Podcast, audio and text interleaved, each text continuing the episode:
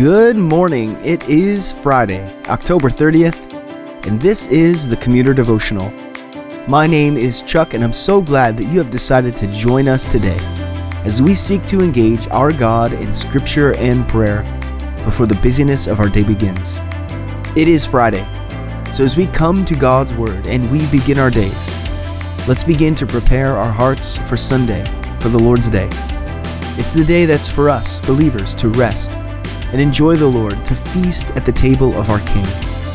And when our weeks are go, sometimes we need to take a few days to prepare for rest.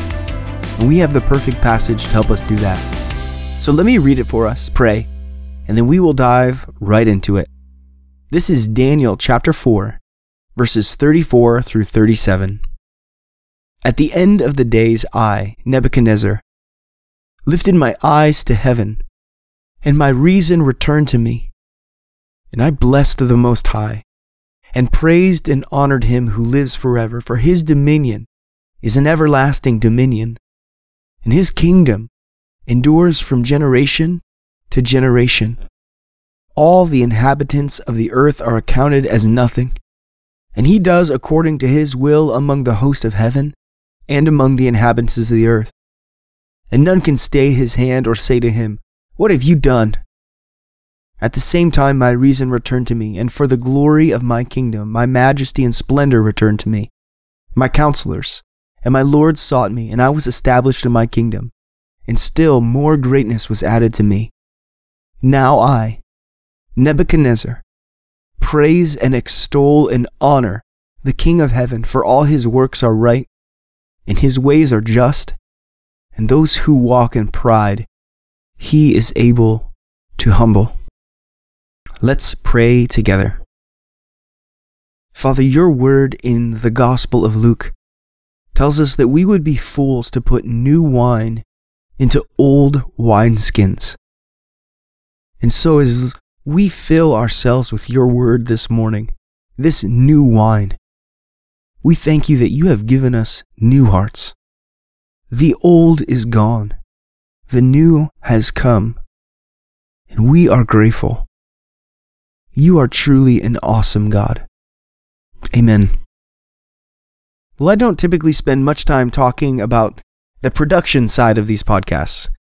I've done it many different ways since we started, but right now, and for probably the last 3 or 4 months, I've been writing and recording each new episode the night before it posts. So even though this will be Friday's episode, it is currently 9:15 p.m.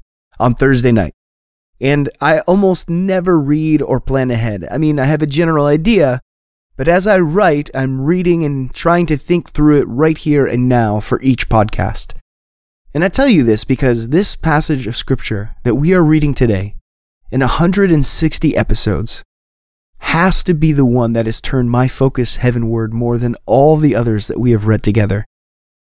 As I was writing yesterday's podcast, or I guess today's, I saw the title that said Nebuchadnezzar's Humiliation in my Bible, and then I looked ahead and I saw that today it said Nebuchadnezzar Restored right next to it, but I didn't actually read ahead and look at the text, and this is just an amazing, amazing scripture.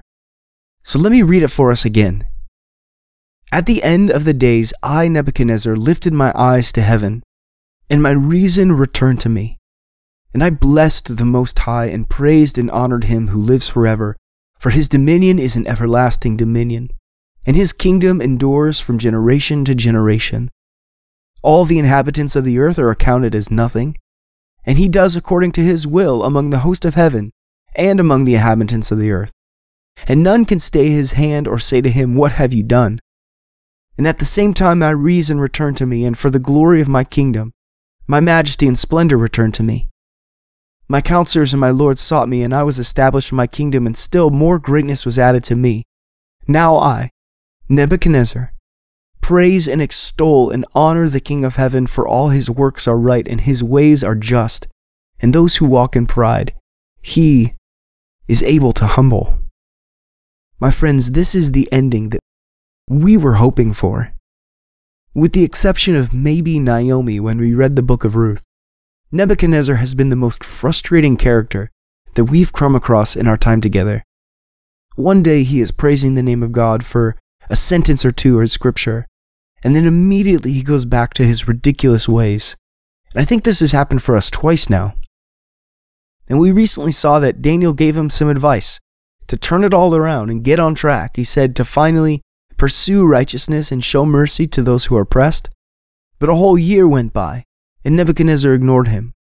And so God, our God, stripped him of everything, literally everything. His mind was gone, his appearance, his glory, his power, his kingdom, his companions, his servants, all gone. Until finally, chapter 4, verses 37. Now I, Nebuchadnezzar, praise and extol and honor the King of heaven, for all his works are right, and his ways are just, and those who walk in pride, he is able to humble. Oh, my friends, if you are a believer, can you not just say amen to this? Daniel is a book about the sovereignty of God, and by the testimony of Nebuchadnezzar, all I want to do right here, as I write this podcast, is worship the Most High God that we see here in this book. As we go today, and we prepare ourselves for Sunday, for the Lord's Day, I want to give some homework, and you can totally ignore me if you want, but I believe that if we were to go back, we are now completed with the first 4 chapters of Daniel. But if we were to go back and look through these 4 chapters and just try and write down everything we have learned about the sovereignty of God in this book, I imagine that it would be very edifying for us. And if we meditated on this today, and maybe just wrote it on paper down tomorrow, I bet by Sunday, we would be very prepared to just worship God. Let me close us in prayer. Oh, Heavenly Father, the Most High God, we extol you, we praise you, and we honor you. For your dominion is like no other. You are the God who is from everlasting to everlasting. All of your works are right, and your ways are just. And don't we know that for those who walk in pride, you are able to humble. God, that is just so comforting to know that for those of us who are blinded by our pride, and we could never see past it, just like Nebuchadnezzar here. Lord, he was wrapped in his own glory, in his own pride, in his own arrogance. And there was just never going to be a time that he was able to get past that and see you. But we praise you that you are God who is able to humble us, to get us to see the call of our King and worship you rightly. God, as we go into our weekend and we begin to prepare our hearts for Sunday, we ask your Spirit to stir within us, to drive our souls towards worship of our God. We pray these things in your Son's name. Now may the one who makes the crocus burst into bloom, who makes the lame leap like a deer and the mute tongue shout for joy, grant you the power together with all the saints to grasp how wide and long and high and deep is the love of Christ that surpasses all knowledge. Amen. Go in peace. I will see you on Monday.